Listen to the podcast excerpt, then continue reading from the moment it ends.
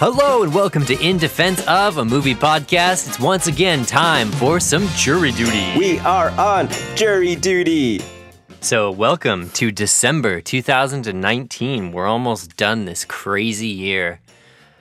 And, Yeah. uh, we hope that you're getting ready for the holiday season. Um, Mm-hmm. Hope you got some good Black Friday deals. And I hope that you got a chance to check out our Thanksgiving episode with our interview with Jordan Downey. That was a lot of fun for us. And Yeah. Aaron, how you doing? I'm good. And how are you doing? I'm doing good. Doing good. Feeling a little fatigued, you know. The office Christmas Yeah. parties have started. Things are in full Yeah. swing. Everyone's running around busy. The roads are crazy.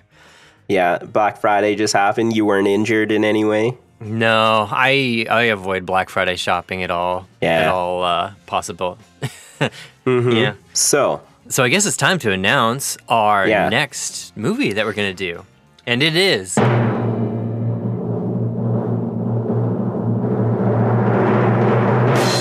The Stupids. Yeah. Yeah, I can't wait for this movie. Yeah, this was a bit of a fan request on our Reddit, Mm-hmm. uh, po- as a subreddit, as we'll get into in the episode, and uh, it was a lot of fun. I really enjoyed watching this film, and Yeah. uh, yeah, I think we had a we had a really good time talking about it, and we're stoked to unveil that episode. It's gonna be great. Yeah. So make sure you go out and watch it prior to the episode because it is a great movie. Yeah, I couldn't find it on any streaming sites. I ended up uh, just renting it off of like uh, Google Play or something. So Yeah. it's it, it might be a little vague, but uh, but it's a it's a John Landis film, and um, Mm-hmm. it's definitely worth a watch before we talk about the episode if you haven't seen it because it is such a weird film. Yeah, it's it, it's one of those films that just keeps hitting you and hitting you and Yeah. relentlessly. It's, it's like an onion, it has so many layers. it's so true. It's so true. oh, wait. Or was it an ogre that has many layers? I don't know. They both. Yeah. Yeah. Okay. Yeah. So Aaron, let's talk. Let's talk um, uh, movies in the theaters. Um, Yeah. What have you seen lately? So I recently went and checked out Jojo Rabbit, uh, which is, I think, I believe, uh, written and directed by Taika Waititi. Here's Marshal Jojo. You're our top man. Prepare to leave the house. Today, you boys will be involved in such activities as war games, ambush techniques, and blowing stuff up. I don't think I can do this. Oh god. Nothing makes sense anymore. Yeah, I know. It's definitely not a good time to be a Nazi.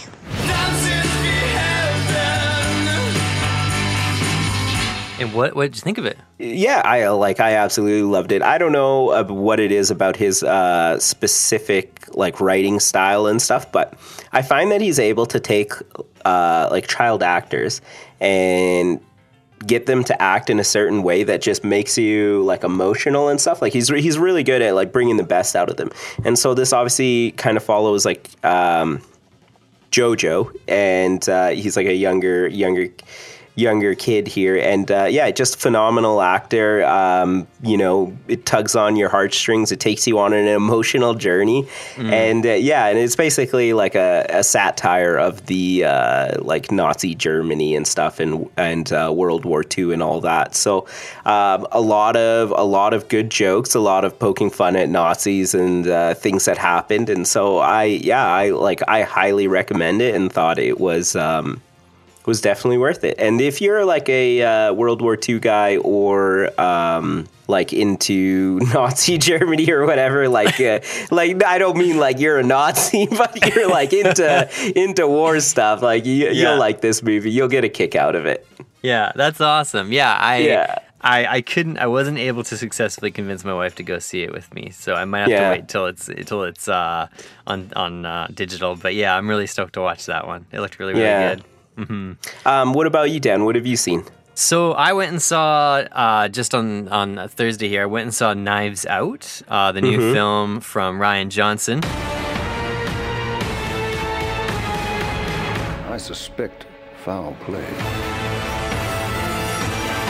I have eliminated no suspects. It's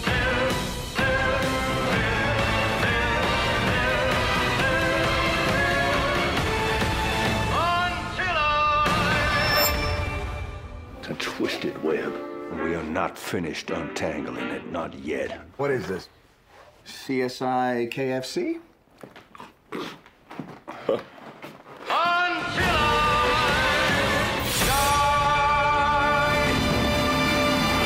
I got to be careful in the way I talk about this movie because it is a who done it and Aaron you haven't seen it yet so No, yeah. so I want to give my thoughts but I, I also probably I really want to talk about this film with you in a few weeks once the smoke is cleared and everyone's had a chance to see it because I Yeah. would love to do a spoiler discussion about this episode or about this movie rather um, but my initial thoughts you know um, I came out of the theater feeling really disappointed and frustrated by this film Yeah. Um, I thought it was painfully obvious what the outcome uh, was going to be. And uh, that's why I want to talk about it because the reason I think it's painfully obvious is um, almost solely like political in nature. And, and, and there's so much I want to say about it. But I, I came out and I looked at like the Rotten Tomatoes and I saw these scores that are in like the high 90s. And I just, I don't get it, man. I don't get it. Um, I honestly, I, I the thing is, Aaron, like, um, this movie plays homage to the like those who done it kind of mysteries, right? Yeah. Like the, but like I grew up in a household that had like the box sets of all these like PBS murder mystery shows, like Cadfael, Poirot, Touch of Frost, Miss Marple, all those like Sherlock Holmes, all that stuff. So I've seen so much of that stuff. I mean, a lot of it's really dry, but I sat through a lot of it growing up. And I gotta say, like, you know, Rian Johnson, he subverts the the formula because of course he subverts the formula, but it's just this thing you can read it like a book and I was really, really disappointed by it. Um, but again, I don't think I think I'm the, the minority on this one. So I want to encourage people to check it out because I want to talk about it and I want to talk about um, a key part of it that really frustrates me um, but I can't yet. So I just want people to go see it um, because it is an enjoyable movie. It is getting really high reviews, so it's not like it's you know a piece of garbage or anything. But I personally uh, did not like it, and I only recommend it because I know that I'm being a snob about it. Yeah. Okay, let me ask you this. How was uh how was Chris Chris Evans acting in it? Because I saw his acting in the trailer and it just looked terrible to me for some reason. Did it? Um, yeah. In, in the movie it's pretty good i would say that it, ma- it makes more sense in the in the uh, when you see how he works with the ensemble cast um, Hmm, it see. makes more sense to where his character is coming from Okay, okay. Yeah. That that's what I figured was happening in there, so I didn't I didn't uh, think too much into it, but yeah, I don't I don't know what it was, but it, it just seemed so terrible in the uh, trailer that I saw for it. Yeah So that is that is good to hear. Yeah, so the it's a beautifully shot film. Um, it looks really great. There's some really fun acting and some really silly accents and stuff, and a lot Mm-hmm. of humor. And Rian Johnson is very obviously kicking dirt in the face of any Last Jedi critics, and more than once Mm. he can. There's there's lines and there's setups and there's subversions that are very Ugh. clearly shots at anyone who didn't like his last film. I hate when they do that.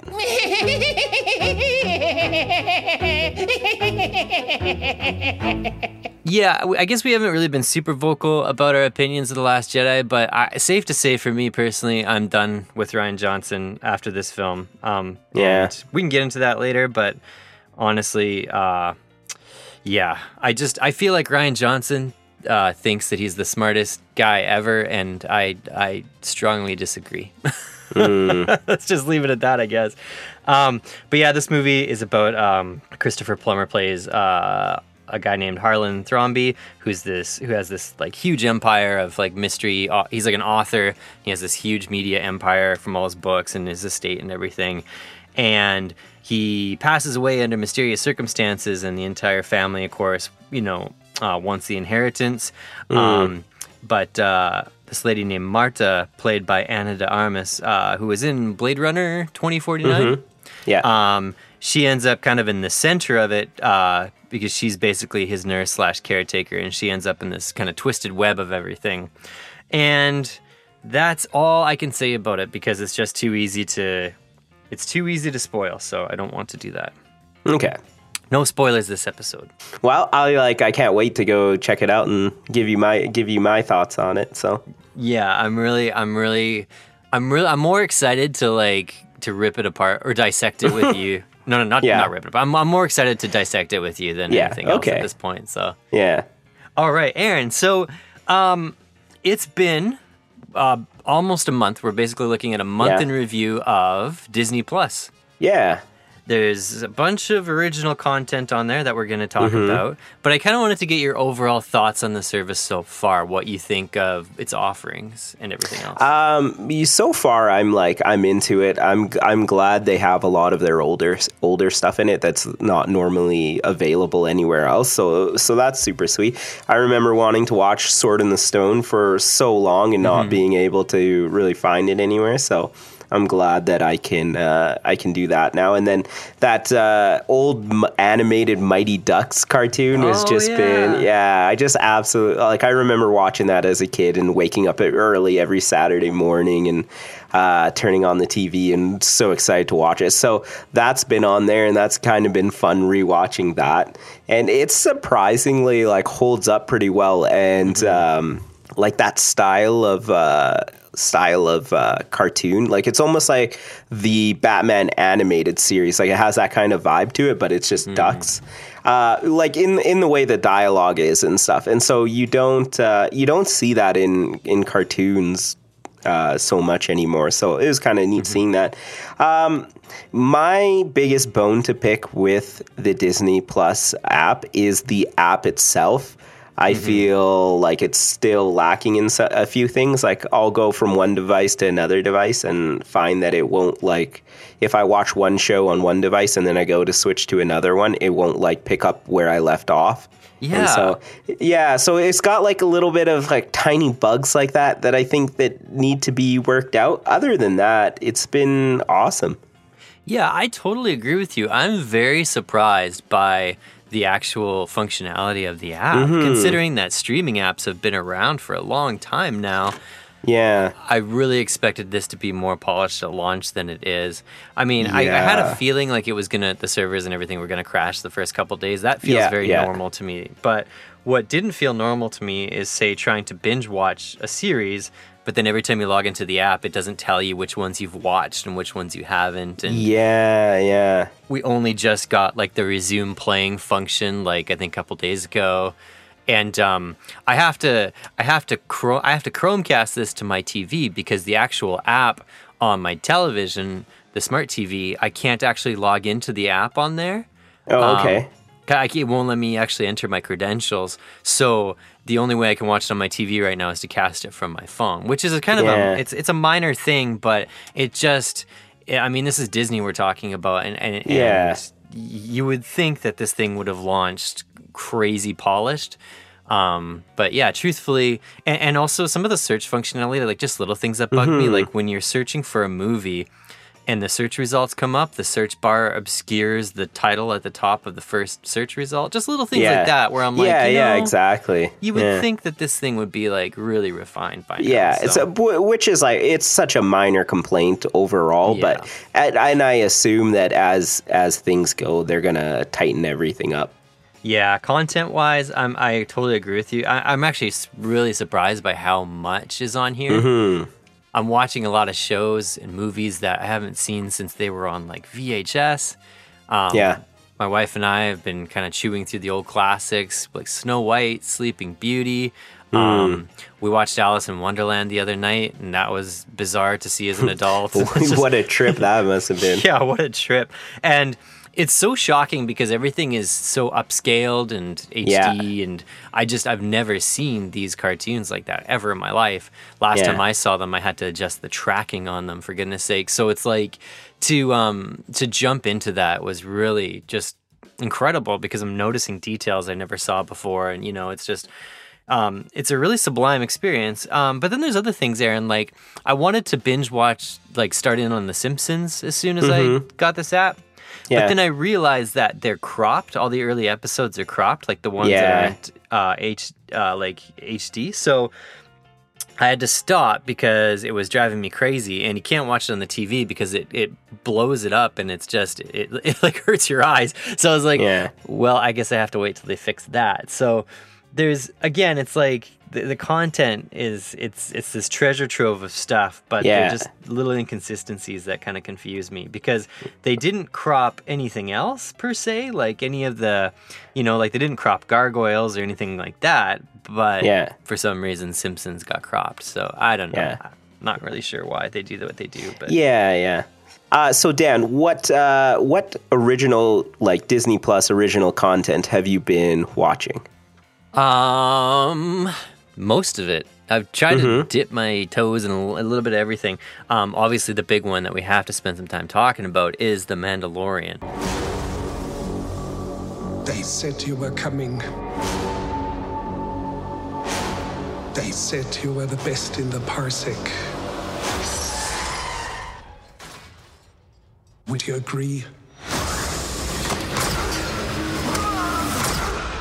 As of recording this, there's four episodes of Mandalorian. Mm-hmm. Um, Aaron, what do you think of this show so far? Oh, I am in love with it. It's such a uh, just beautiful show. The way that everything is filmed, um, the way it makes you feel, the soundtrack, like uh, everything is just like top top notch in this.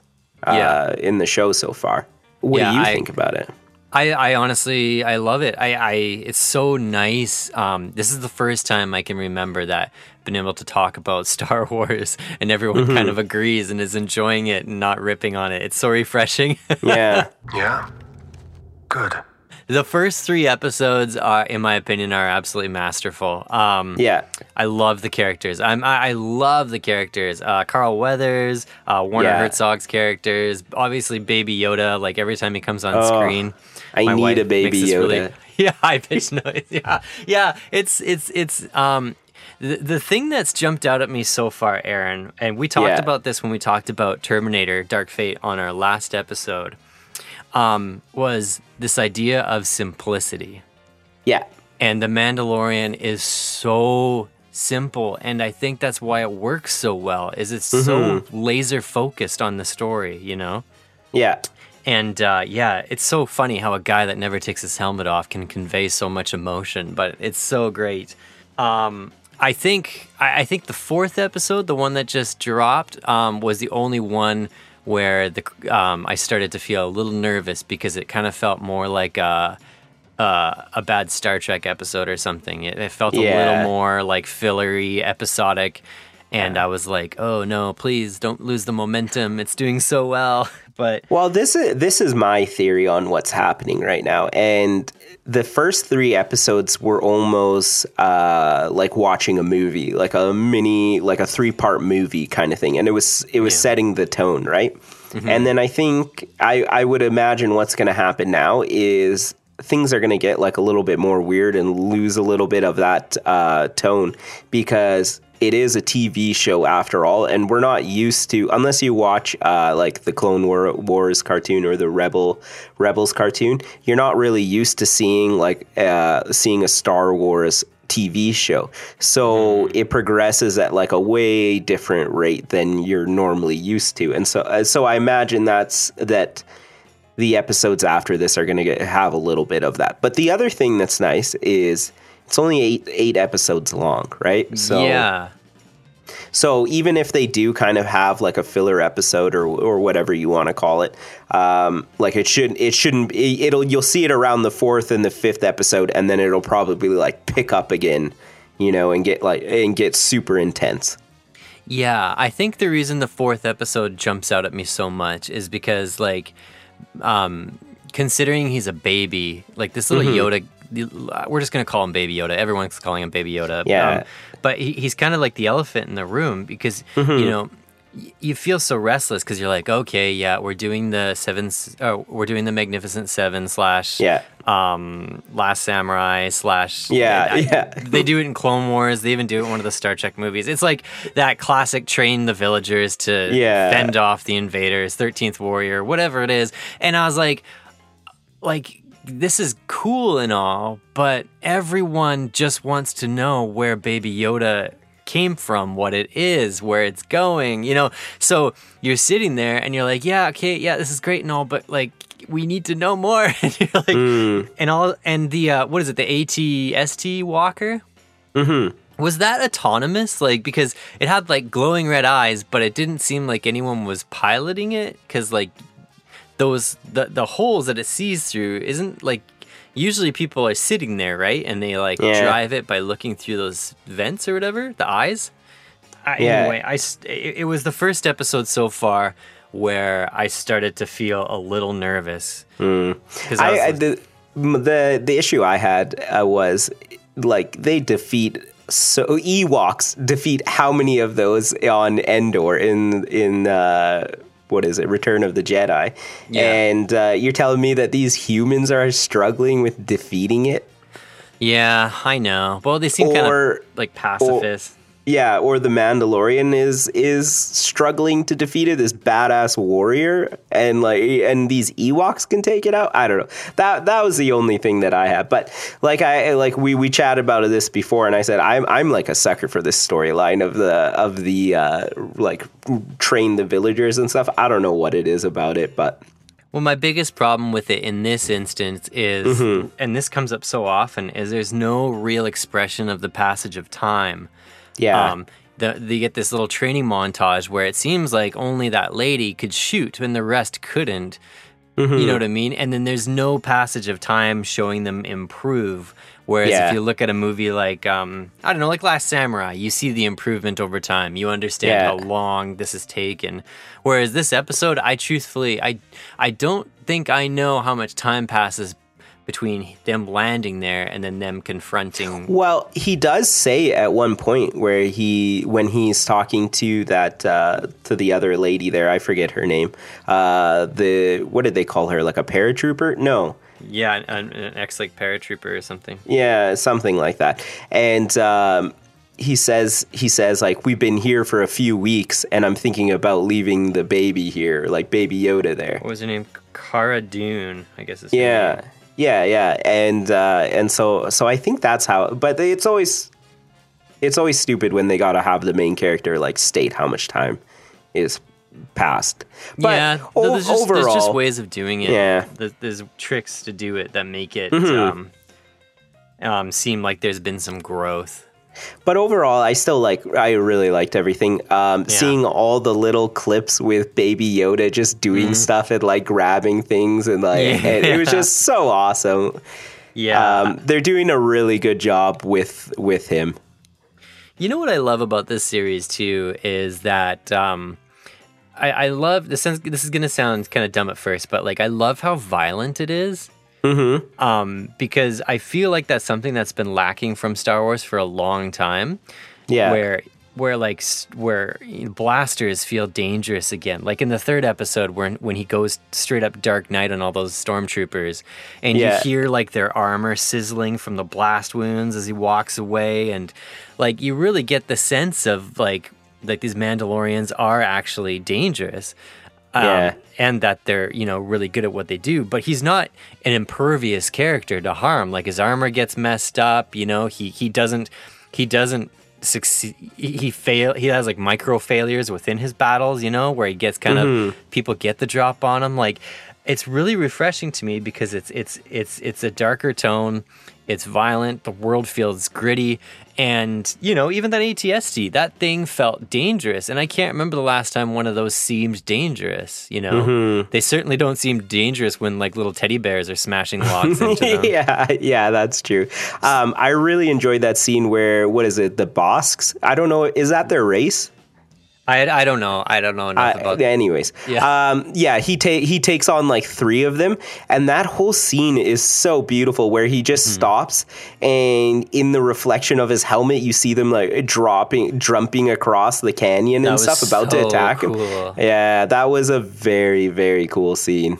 yeah oh I was just like my yeah my heart was just thumping I was so excited about that And then he totally kicks ass too, and just absolutely destroys three of those guys. Then seeing uh in the I can't remember which episode it is. I think when he when he gets his new like chromed out armor and he just Yeah. kind of, everyone's looking at him in the bar and you're just like, "Oh my gosh, this thing is so so well constructed." Yeah, Um you know, this is this is coming from Jon Favreau um, and David Filoni, who did uh, Mm-hmm. Yeah. so many of the the Star Wars cartoons up to Yeah. date animated series. Sorry, and um, yeah, you just you get a sense that there's been a change in focus over there at uh, Lucasfilm, and and George Lucas has been involved. There's behind the scenes videos of him spending a lot of time on set. Um, I don't exactly know in what capacity, whether it's just advisory or what, but um, Aaron, this really does feel like a return to form, and I hope Yeah. I hope that Disney recognizes this and runs with it and realizes that you know realism and simplicity and and toning down the humor a little bit really can have uh, positive returns. I really hope they Mm-hmm. Yeah. listen to this. Well, I was reading something the other day, and I guess uh, Jon Favreau and what was his name, Dave, Dave uh, Fil- Filoni. Yeah. Um, he, the, both of them apparently, uh, like since there's been so much success and everyone's been loving the Mandalorian, that they're going to be involved more in the Star Wars uh, franchise. So hopefully, we'll see some some good movies here coming out. Give them a trilogy. Just let them. Yeah, They've already done four kick-ass episodes. That's more than. Mm-hmm. It's just about the runtime of a trilogy anyway. Already, like you, you know what I mean. Like, let's do it. Um, there's there's one thing that the Mandalorian does, which is interesting to me, is it still feels like it's playing it a bit safe. Like it still feels a little too connected to the Skywalker saga for me yeah, there's always this issue when talking about Star Wars that there's like a there's almost like a creative bankruptcy behind it because it is so hemmed in by what the fans know and expect. Um, Like for instance, when I first saw Baby Yoda, I was I was my mind was blown because I was like, well, I have so many questions because I don't think that Yoda's race has ever been. Um, established or really explored in canon. I might be Yeah. wrong, but like as far as I know, no, no, no, it's it's a complete mystery. yeah. Um, so part of me was like so stoked about that, but then the other side of me was like, oh, like it seems weird that we have to see a Yoda, and how does that connect with the rest? You know, how does it connect with the films, and does it connect with the films? You know, um, it still kind of feels like it's in the same postal code as the Skywalker saga. Yeah, And I was a little surprised by that. I really thought it was going to distance itself even more than it has. Yeah. Well, the the interesting thing is is the way that Star Wars does it because it just jumps all over the timeline. You know, um, you got the way, and so nothing nothing is. Um, What's the word? Co- coherent, right? And and and that's the thing is like you see this show and it's after what the fall of the empire here, so pre um, first order, Yeah. and and, and you're yeah, and it makes you wonder like how is this going to tie in? And I I've actually been watching uh, Star Wars Rebels as well, and I'm thinking because how is that going to tie in? Because you have these stories about these people who are doing these amazing things, and then you think why wouldn't they be in the main movies, right? Well, that's the problem they ran into with Rogue One, and that's why they. Mm-hmm. Spoiler alert: if you haven't seen Rogue One, um, that's why they end the film by just killing off everyone because it wouldn't Yeah. make sense for them to not be in the rest of the movie. So they ran into that problem.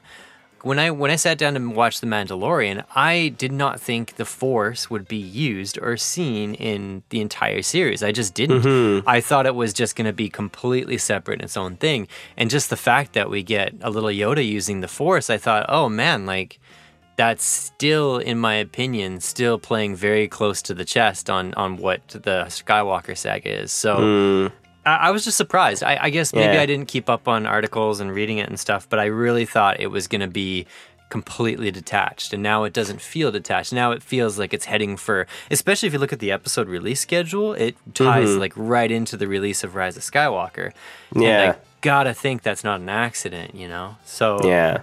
It makes me wonder if it's going to circle back around and connect with the Skywalker saga or if I'm just, you know, if I'm it's it's very possible that I'm just like really edgy and insecure about Star Wars property. Yeah, because yeah, yeah, yeah. the last few have been, you know, so uh such a letdown to myself personally. So I feel like maybe I'm just, you know, it's like I'm afraid to fall in love again, Aaron. yeah, yeah. You're you're you're you're guarding yourself right now yeah, exactly. That's exactly from what it ultimate like. disappointment. Yeah, I know it's so it's it's it's too it's so hard to like a Disney property these days because then you're just waiting for it to get mired. It's it's tough, Yeah, man. But as of right now, we're all gonna enjoy being united. I I don't know a single I don't know anybody who has anything negative to say about Mandalorian right now. Let's put it that Mm-hmm. Yeah. way. Um, uh, internet critics, friends alike, I haven't heard anyone rip on it, and Yeah. that's so refreshing. yeah, it is. So, well, I hope they keep it up. yeah, and uh, yeah, they better not toy with our emotions like in the fourth episode when uh, that they had Baby Yoda in the crosshairs, and I was like, no, don't do this. Yeah. I uh so I guess what we're about 19 20 days away as of today. Yeah, as a recording, Uh, yeah, before before uh, the rise of Skywalker here and we find out if the two are tied together. Yes, yes. Um, the Rise of Skywalker ad campaign has ratcheted up. There's like a 1000 TV spots, and uh, they're showing a lot more footage than I thought they would. Yeah. Um, at this point, I feel like I have a fairly good understanding of the overall flow of the film, yeah. um, and I I am very apprehensive about it. But that's you know that's all right. It's all You good. know we'll what get I- there when we get there. What? I saw the other day that the runtime for it is 2 hours and 27 minutes. Yeah, that's not as long as I thought it would be. And that I- made me a little like skeptical about things. Well, when you look at the trailers, you're like, how does all this happen in two and a half hours? Yeah, exactly. So that's what, what I'm like. That I'm in the same boat. I have no idea. So it'll be really interesting to see where it goes. Yeah, that's the that's the thing that's been jumping out at me because like all the trailer footage has been primarily action beats, and they're all there's all these different locations where this action's taking place. Like there's desert planet action, there's water action, there's you know there's all these different locales, and I just feel like the pace of this movie. Um, like something tells me we're gonna get a lot of dialogue while people are running or moving or driving and this and that, just because the movie won't be able to stop and take the time. Like I think I think I'm really worried about this film not having the time to hit the emotional peaks that it should be because there's so much action to happen in two and a half hours. Yeah. Do you think that there's going to be a extended cut or like director's cut or something after this movie? No, it'll probably just be like ten deleted scenes or something like Yeah. Um, it's interesting because I know I it's it's pretty well established knowledge now that they shot several different endings and screened them and tested them out and there's all these rumors circulating online about how the screenings were a disaster so they reshot the ending and all sorts of stuff. Mm. So th- all that footage is out there somewhere. Maybe it'll see the light of day or maybe JJ will ultimately talk about it. He's usually pretty open after the fact about like things that did or didn't work, so I can't imagine how much pressure a person would be under to try to make this movie. Yeah. so. Hey. Oh my We'll see, gosh. and especially after uh, the Last Jedi, like, what is going to happen? Yeah, exactly. I'm definitely, um, I'm definitely in the camp of having not enjoyed the Last Jedi. That's my, Yeah.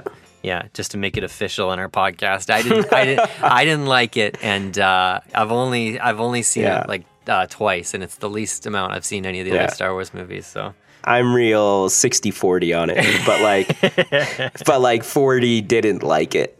yeah, Yeah. wow. Yeah. but you're you're you're historically easier on films than I am. yeah, I am. It's like because I yeah, as long as I'm kind of entertained, I'm I'm Yeah. for the most part. But that first scene, that whole bombing scene, takes me out of the movie. Um, Yeah. Just because I start thinking about the physics of space and things like that, and it just doesn't make any sense to me. Yeah, I agree. There, oh, there's so many. There's so many debates to get into on that film. That that that whole first scene kind of takes me out of it. But I I wasn't. I'm I'm one of those people that didn't hate the humor. Like I thought it was funny. Mm-hmm. Um, but yeah. Anyways, we'll we'll save that again for maybe we'll do a Star Wars episode or something. yeah, a post mortem on the Disney saga. Yeah. Yeah. Um. Okay. Well, Aaron, what other uh, what other Disney Plus uh, originals have you tackled? So the only other one that I got a chance to uh, watch a little bit of was The World According to Jeff Goldblum. This show is a little off the beaten track, and it may be unexpected and surprising. So, taste it and enjoy. My name is Jeff Goldblum. The name of the show is uh, The World According to Jeff Goldblum. Be forewarned, I'm in the show a lot. Wow. I'm sort of fascinated by a lot of things. Sneakers, These shoes are worth twelve to fifteen thousand dollars. oh boy, denim, ice cream, Hey, can I guess what kind of ice cream you want? jewelry, Isn't that something? tattoos, Whoa. Ah. Is it going to keep vibrating like that? Yeah. I like that. and then every once in a while, I break into song. Okay, anyway. All right. Uh, yeah, which I highly, highly recommend. Uh, Yeah. you check it out. He is just such a senile guy, and the way he talks and how he talks to people and interacts, like the show is more like it, it's like more entertaining to watch Jeff Goldblum talk to people than it is to than like the knowledge that he's like trying to convey to you. I, I, I don't know if that makes sense. I, yeah, no, it makes sense. I guess my my question about the series is, um, does it have a narrative thread to it, or is it him just e- enjoying things? Uh, it's both. Oh, okay, okay. It's both. So so he'll do like a little bit of narrative and then he'll go out and like and talk to people and then he'll go back to like the narrative kind of thing. And so yeah, the the first episode definitely check it out. It's about sneakers and uh, it's worth watching cuz you get to see him run and the way he runs it's like it's actually such a funny scene. Um, so yeah, definitely definitely check it out. Awesome. That's yeah, great. is there is there any uh, other original contents that you were you were watching? yeah, a couple. So I High checked- School Musical? Not yet, anyway. Oh, okay. So I watched uh, Noelle, which is Okay. uh, stars Anna Kendrick and Bill Hader, Shirley MacLaine. Mm-hmm. Christmas runs in my family. My dad was Santa, and now it's my brother Nick's turn to wear the hat. Stocking full of coal if I've ever seen one. He saved a kitten from a tree. Some nice.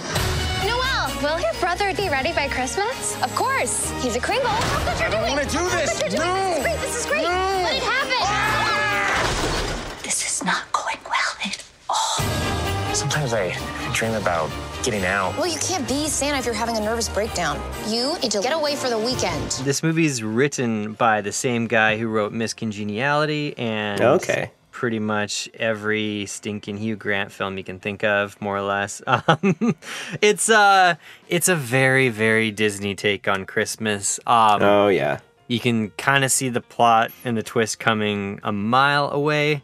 And for an hour and 40 long movie, it felt like about two hours and 40 minutes long.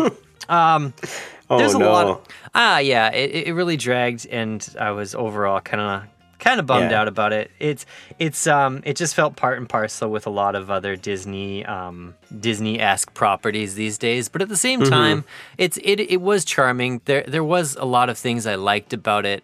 Um, some of the acting, there were some gags that really worked. Bill Hader is good. Anna Kendrick is very good in it. Um, but at the end of the day, it kind of feels like a ripoff between like um, sort of like the Santa Claus meets Elf. Like there's a lot of beats and Mm. gags that are directly ripped from other Christmas movies. Yeah.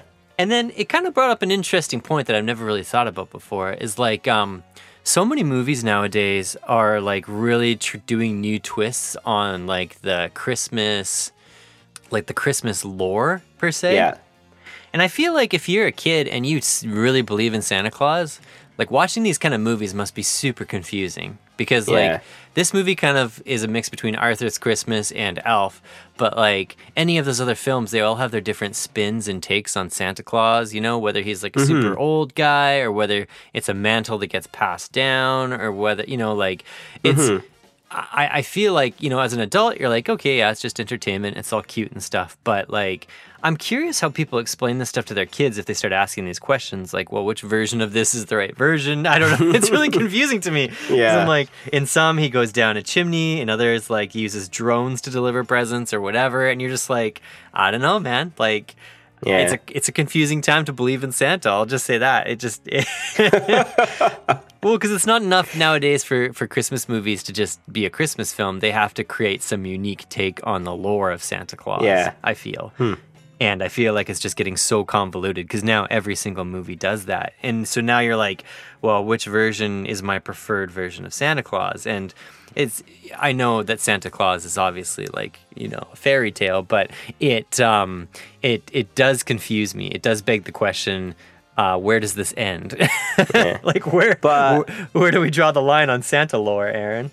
Let me ask you this: Did it make you feel warm and fuzzy? Honestly, no, not that much. I, oh, I, it's a terrible Christmas movie. yeah, then. that's that's that's why. That's exactly why. Is it is it really didn't. Um, it it there, there it sets up a few different emotional beats and then just Mhm. doesn't quite hit them. And there's this one scene where she does sign she does sign language. She's assigned to communicate with this little girl about. Um, Mm, I thought you were going to say she does cups. oh my gosh. She does sign language uh, with this little girl to kind of talk about what she wants for Christmas. And it was Yeah. very, very touching because it kind of comes out of nowhere. Um, so there's like, there's a couple really cute, like heartwarming things because I think Christmas movies should ultimately be heartwarming. Um, but again, it just felt a little bit ah, convoluted. Yeah, dry. Yeah. Okay. Yeah. Yeah. Um, and then the other one I wanted to touch on real briefly is um, the Imagineering series. Anytime you take people behind the scenes, you see the imperfections, the trial and error, or the experimentation. Behind all of these curtains are different projects going on. This is the cutting edge of the technology of Imagineering. I've about it. Is it true? There is this underground city, and I wonder what's down there. I don't know if you've ever walked through the hallways of a Star Destroyer before. Oh, We're in the inner sanctum of the Disneyland Matterhorn. Nobody ever gets the chance to see. It's only a special few. So the Imagineering story has a similar release schedule to Mandalorian. So it's four episodes in. Um, each episode's about an hour long, and it's pretty much a documentary about. It goes through like the chronological history of. Um, the the minds behind creating the, the Disney theme parks and cruise lines and things of that Mhm. nature. Oh, cool. Um, Yeah, it's it's really fascinating. Um, but at the same time, it's it seems it's it's quite unbalanced, and so they'll spend a lot of time on one ride or one thing, but then none on another one. And there's I, I really kind of expected it to be more of a deep dive where it really focuses on one park or one specific thing for longer. Mhm. Um, I, I found that it's really unbalanced in where it has its focus. And of course, because it is a documentary about the Disney parks by Disney, they do have a rosy twist on a lot of stuff that, um, in reality, was actually a lot more difficult. Like it's like they, they kind of gloss over. Like they do acknowledge some some hardship stuff and some failure stuff at the company, and like like Yeah. they do, they do surprise me a bit with some of the stuff they acknowledge and talk about. Um, but at the same time, They're just kind of pumping their own tires, kind of thing. Oh, absolutely. Yeah, the whole Yeah. thing is meant to sell park tickets. And I, I don't blame them. I mean, it's their streaming service. It's obviously what they Mhm. want to do, but it's like um, there's there's better documentaries on YouTube about some of these rides and some of these stories, and um, there, there's a lot of archive footage that I think people are seeing for the first time, which is pretty cool. Um, Mhm. But yeah, all in all, I, I feel like it's pretty unbalanced. It's definitely a bit pandering, and um, you know, there's some neat stuff in it. It's very, um, it's exciting, and obviously it makes me miss the park because I'm a pretty big fan. Of, I've only been to Disneyland and California Adventure, but um, I'm a pretty big fan of going there. So like, Yeah. uh, it makes me excited to go there again one day. But at the same time, it's like I would have liked to have known a bit more about this or a bit more about that. Mm. th- they keep a lot of the little secretive tricks and things to themselves that you you know a quick search on youtube will will bring up better documentaries about any of those Yeah. specific rides so um yeah i would say just a bit unbalanced but but not bad by any means you know i wish they would have interviewed more of the the little guys I, I was really hoping it'd be more of like a boots on the ground kind of documentary where you're really like Mhm. Riding along with like the person that painted that or the this and this and this but it's more like interviewing like the leaders the Mm. corporate heads of these teams and stuff so Yeah. You Eh, don't- That doesn't sound as fun. it, it is it really isn't like you don't It get seems like a biased uh, kind of documentary style. yeah you don't get the nitty gritty you get like the Yeah. bird's eye view of like wow how awesome is disney but it's funny because by episode four like the discerning like if you if you are a fan of the parks and you have you know researched all this stuff or if you you know um, you, you you really get the sense by the fourth episode that they really they really try to sidestep the idea that they became all about the money and less about trying to wow people. Um, Mm. And they sidestep it in different ways in the way they the the, the like kind of language they use to talk about it. But Yeah. It's very clear that they're basically just trying to capitalize on the Disney parks name all around the world and kind of doing a terrible job every single time. Yeah. Especially when they get into talking about California Adventure, where everyone's like, yeah, when it opened, everyone hated it. But hey, it's no one, you know, it's like, I don't know. There's, there's, there's very obvious like failures and missteps in, in Disney park lore, and Mhm. they, they really sidestep every one of them. Hmm. That's kind of, yeah. So unbalanced, but I still think it's worth watching if you're a parks Yeah. fan. It will really get you Hmm. pumped up. That's really cool. If you have like a trip scheduled to the park, definitely give that a watch. It'll get you really excited. Cool. And uh, yeah, I think that's that's. Uh, oh, I, I watched like Forky asks a question, and um, I don't know, like oh, like the shorts there. yeah, there's all these Yeah. little like two, three minute shorts. They're they're hardly worth talking about. They're just they're just these tiny little clips. I'm not really sure why they're on there, to be honest. They're, Yeah. They're just like filler. It's just to make it Yeah. look like there's more content than there is. That makes sense. yeah. Uh, Pixar in real life was cringy, is probably the best word for it. I shut that off. I didn't watch any more of that. So, anyway. Okay. Yeah. It's uh I don't know what the release schedule looks like, Aaron, but I'm excited to start seeing the new Marvel stuff on there, like uh, Yeah. Loki and all that. So Yeah, WandaVision, whatever that Mm-hmm. show is, and yeah, apparently, you, like I said, I think I said this in an earlier episode, but you have to you have to watch it if you want to stay current in the Marvel Cinematic Universe. Yeah, and that's the thing. That's what's so interesting. Um, I think I think it was a real stroke of brilliance um, to, especially with Mandalorian, to roll it out weekly like this. Yeah. Um, because I, I feel like it's gonna rope in so many people because they're seeing the memes online, they're seeing the spoilers. They're like, "What, Baby Yoda?" Like that's a huge selling point. So now they're gonna sign up to try to keep up with it because they don't want it spoiled or they don't want it. You know, they want to know what the backstory is, presumably before heading into Rise of Skywalker. And it's like, it's it's a real stroke of genius. I just hope it doesn't get old with like the Marvel stuff. You know, like if there's too Mhm. much connective tissue in Disney Plus, um, it might confuse the average moviegoer. If we're if if movie theaters are still a thing by the time the next phase of Marvel starts happening. yeah. Um, hey Aaron, did you did you hear about uh, Netflix uh, purchasing that theater to sh- to show their own uh, originals in? Oh no, I didn't hear that. Yeah, it's like the, Netflix is slowly th- they're it's kind of like a pilot to see um, how Mhm. people respond to going to see Netflix originals in the theaters. Um, Mhm. what, what do you think of that? Ah, that's kind of weird because uh, that's making us pay twice for something. Mhm. Oh yeah, I never thought about that that way. But Yeah. uh, So so I that that's where I kind of uh, I kind of draw the line because you know are you are you a streaming service or are you like a production company that for pumping out movies? You know. Maybe they're trying to capitalize on the people that don't want to subscribe to Netflix but want to see that particular movie. So what's going to happen? Is is it going to release on both uh, platforms, or is it going to go in the theaters first, and then we got to wait for its time in the theater before they release it on Netflix? just like everything else. Yeah, I don't know. Yeah. That's that brings that's a that's a it's slippery slope, isn't it? Yeah. Yeah, so I I don't know. I, I mean, I guess that's what did like it, technically Disney Disney did the reverse of that, right? It had a bunch of movies and now had a had a streaming service. So I, you know what? Get, with that being said, I think I think it'll probably work, but I don't know if I will be the person um, who goes to the goes to the theater to see Netflix because I'll probably wait for it to come on. Unless it's like a crazy movie that I'm just super excited about, which yeah, then I'll go for sure. You know what would be cool is if um, before Rise of Skywalker came out, they did like a Mandalorian fan event where they stitched all the episodes together, like removed the Mhm. previously on segment and just just put it out as like a one big long movie to watch before watching Rise of Skywalker. Mm, that would be sweet. I'd I'd probably go see that in theaters. That'd be a really cool way to experience it. Yeah. Then you really get an idea for the flow of the series. Mm-hmm. Yeah.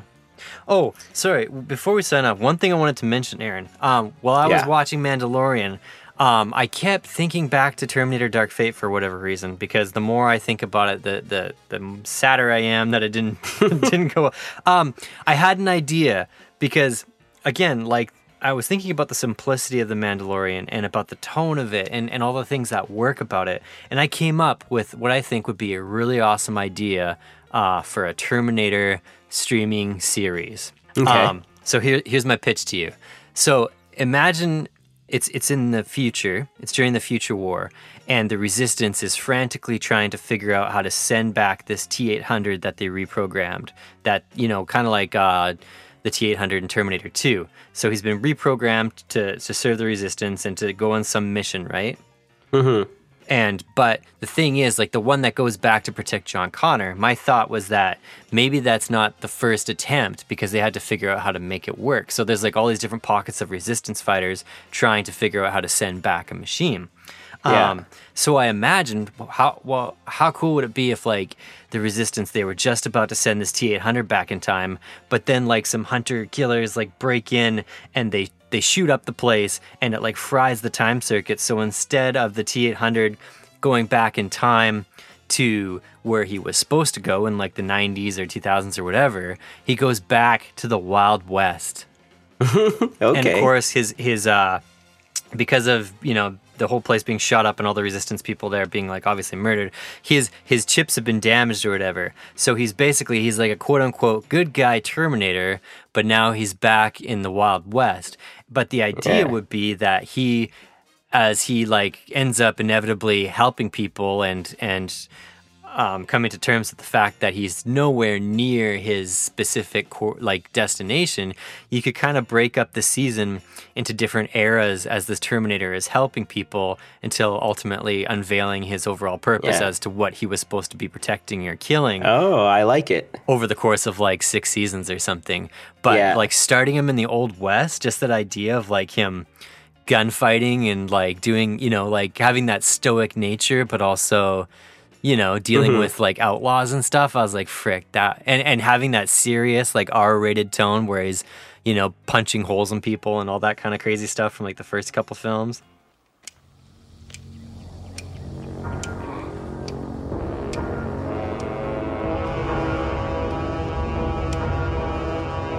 Hold it. Oh. Come on, not now. Not you again. It's too early. I'm shot. What? I'm shot. Oh my God. Draw. Anyway, that's my pitch. What do you think? Yeah, I like it. Um, I totally thought you were gonna say they send him back in time to the point where before John Connor was killed to save him Oh yeah, no, and is- reboot the whole series. again. no, I want to go back, back. I- yeah, like- no, that's a way better idea. yeah, I just imagined like him, uh, yeah, him just showing up on the outskirts of some like s- frontier town, you know, Mhm. and just like walking through town. You know, like the classic Terminator rival Mhm. where he's like buck naked walking through town and everyone's just like spilling their beer and being like, what in tarnation is that? You know? Yeah. but he's all muscle bound because Terminators are muscle bound. So it's like, he just has this fish out of water kind of thing, but at the same time, he's super badass. So. I like it. I'm in. Let's uh, campaign. Let's get a Kickstarter going for this.